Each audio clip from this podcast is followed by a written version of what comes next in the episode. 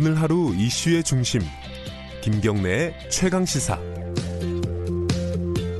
네, 김경래 최강 시사 듣고 계십니다. 아, 올해가요. 여러 가지로 뭐 의미는 해죠. 총선도 있고 또 한 가지 의미가 있습니다. 5.18 광주 민중항쟁 40주년입니다. 지난해 초에 5.18 특별법이 통과가 됐는데 진상조사위가 이제야 통과가 됐습니다. 어, 자, 진상조사위 무엇을 해야 하는지 어, 위원장 연결해서 좀 얘기 좀 들어보겠습니다. 송선태 5.18 민주화운동 진상규명 조사위원장 연결돼 있습니다. 안녕하세요. 안녕하세요. 네. 너무 오래 걸렸어요. 지난 2월에 특별법이 통과됐는데 위원회가 이제 이제 통과가 되, 이제 출범하게 됐습니다. 어, 이 어떻게 뭐 소감 한 마디는 들어야 될 것 같습니다. 너무 오래돼 가지고. 예. 진상조사 특별법이 통과된 지 21개월이 경과됐고 예. 법률이 시행된 지 15개월이 지났습니다. 네. 이제까지 5.18에 대한 국가기관의 조사는 9차례 있었습니다. 열 번째 조사가 진행될 예정입니다. 네. 에, 이번에 에, 진상 규명은 진상조사 특별법을 제정해서 실시하는 최초의 조사이고요. 조사 결과를 국가보고서로 채택하는 최초의 조사여서 책임이 막중하다 이렇게 느끼고 있습니다. 국가 보고서는 이번에 최초로 채택을 하는 건가요? 네 그렇습니다. 그건 어떤 의미를 가지는 거죠? 에, 법에 명시되어 있습니다만은 네. 에, 국가가 진상조사 결과를 토대로 해서 네. 피해자의 명예회복 또는 가해자에 대한 법적 정치적 화해 조치 재발 방지 대책 국가 의무로 명시한다라고 하는 의미가 있고 네. 동시에 5.18이 정사로 역사에 기록된다는 의미가 있습니다. 아하. 그, 그 진상조사위원을 출범시키는 과정에서 어, 위원 네. 선정에서 좀 논란이 있었습니다. 특히 이제 자유한국당이 추천한 위원들 이동욱 전 월간조선 기자 등등 해서 어, 청와대가 재추천 요구했는데 그대로 또 왔어요. 네. 이거 어떻게 보고 계십니까 위원장으로서는? 어, 두분 권태호 예비역 중장하고 네. 이동욱 전 월간조선 기자가 아, 여권을 충족하지 못한다고 대통령이 임명을 거부했었습니다. 네.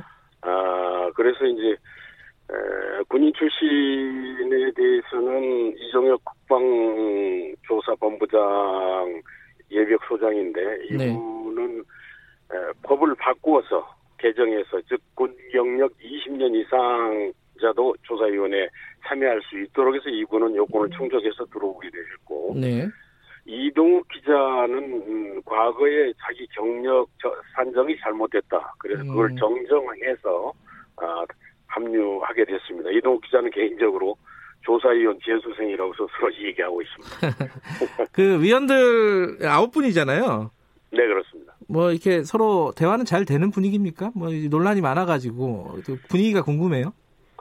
이제 당초에 자유한국당에서 추천한 분들은 네. 굉장한 어, 교수단체의 입장이나 진영 입장 또는 네.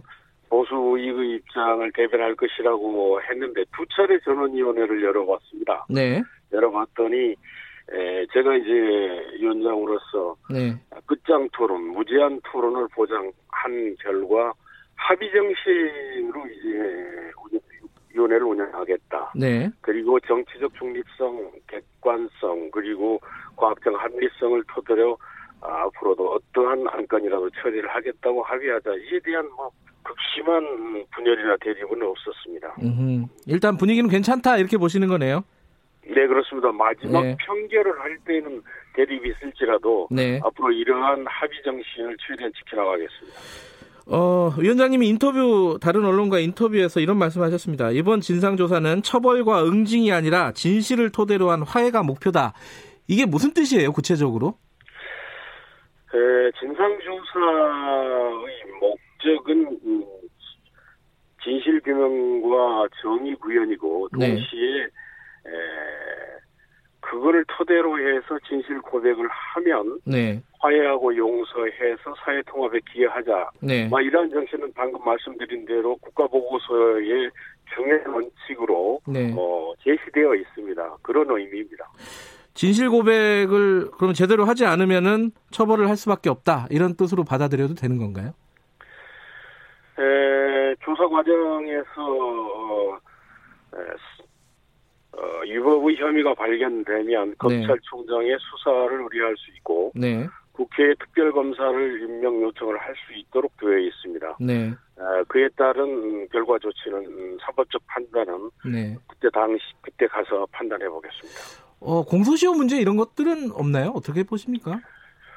어, 과거에 이제 5.18 특별법이 만들어지기 전에 네. 94년도에 에, 헌정질서 파괴 범죄자에 대한 공소시효가 이미 배제되어 있고요. 네.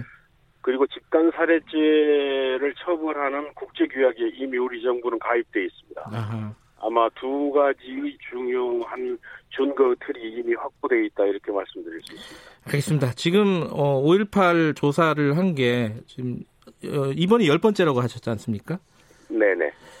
어, 지금 가장 시급하게 조사하고 진상을 규명해야 될 부분이 무엇인지 요거를 들으면서 좀 마무리하겠습니다. 어떤 겁니까? 예. 어, 분단 상황과 북한의 남침 위협을 어, 거짓으로 조작해서 어, 신군부 세력이 정권을 찬탈했고 광주 진압을 계획했습니다. 네.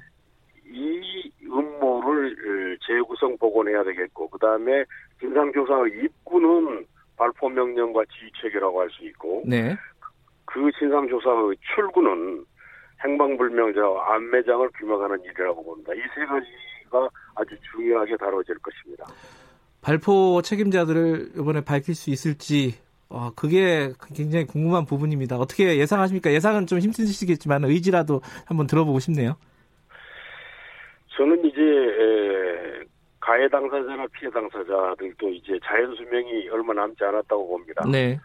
그 후손들이 에, 일제 친일 인사들처럼 어, 그렇게 에, 후손들도 떳떳하게 살지 못하게 하지 말고 네. 5.18 학살자의 누명을 후손들에게 남기지 않도록 양심적인 증언을 기대하고 또 관련 자료라든지 외국어 자료를 망라해서 간접 증거로 에, 고백을 유도해 보겠습니다. 알겠습니다. 오늘 말씀 감사합니다. 네, 수고하십시오. 송선태 5.18 민주화운동 진상규명조사위원장이었습니다. 어, 진실 고백을 기대해 봅니다. 자, 1월 2일 목요일 KBS 1라디오 김경래 최강시사 오늘은 여기까지 하고요. 내일 아침 7시 25분 다시 돌아옵니다.